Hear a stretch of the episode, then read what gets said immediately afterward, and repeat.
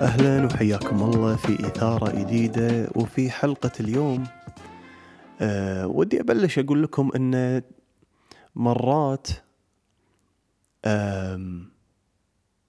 أحس أني ما أدري ليش قاعد أي وأسجل هالتسجيل. مرات أحس أن ما عندي موضوع معين. مرات أحس بالضغط أني لازم لازم يعني أطرح نقاط ذكية بشكل مستمر. واستوعبت إن مرات بس أبي أشارككم أشارككم أفكار. هذه إثارة. إثارة هي إثارة أفكار جديدة نظرات مختلفة. على أساس إن إحنا نشوف الدنيا بشكل مختلف. يمكن يساعدنا نبلش نجبل على الأشياء اللي إحنا ما بلشنا فيها ولو إن ودنا فيها. فمرات اللي أجي يتكلم عنه ما له ما له نقطة معينة.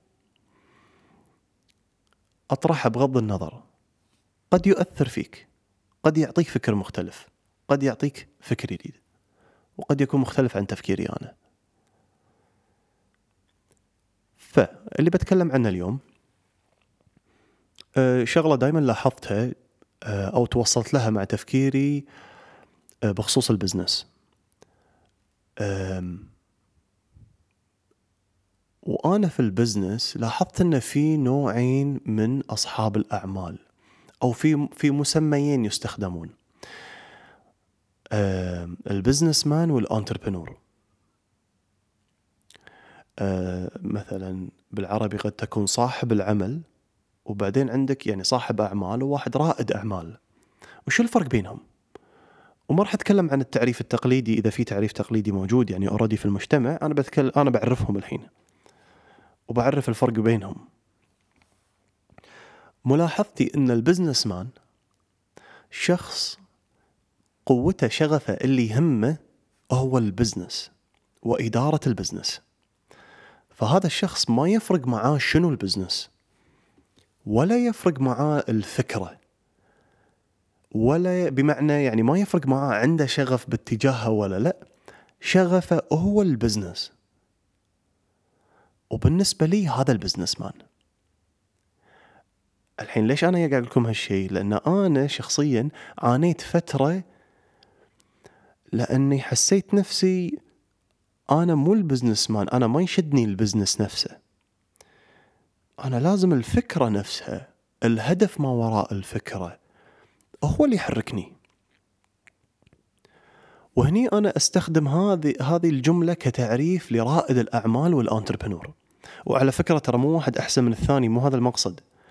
المقصد والحين بقول لكم إياه هو إن وايد ناس بطبيعتها قد يكون رائد أعمال بس قاعد يروح يبلش ال business كصاحب عمل ك businessman. وقاعد يفشلون الناس.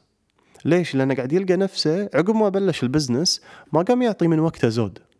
ما قام يهتم المجهود ثقيل وايد. أه، ممكن انت اكتشفت يمكن انت أحد هالناس هذه أو انت أحد هالناس. لاحظتين الف- الفلوس مو كافية إنها تحركك. ال business مو كافي إنه هو يحركك.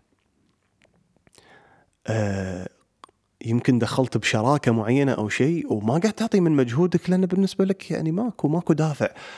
قد تكون أنت ترى entrepreneur أنت الشغف عندك مو ال business بس اللي دارج اليوم إن الشغف هو ال business بس أنا شفت ناس شفت ناس ما شاء الله بعيني شغفهم هم ال business هو ال business وهذول الناس ما شاء الله ما يفرق شنو الفكرة. قوتهم خبرتهم ال talent مالهم هو في ال business نفسه. بغض النظر ال- ال- الفكرة شنو المنتج شنو الخدمة شنو. ما الاسم شنو ما تفرق معاه هالأشياء وايد. هو ينظر حق ال- ال- التجارة أو ال business ككل. وفي الفئة الثانية اللي فئة رواد الأعمال اللي أنا منهم. أنا ما أقدر بس أبلش business ما أعرف. أنا اكتشفت إنه أصلا ما يشدني ال business نفسه ك ك ك process.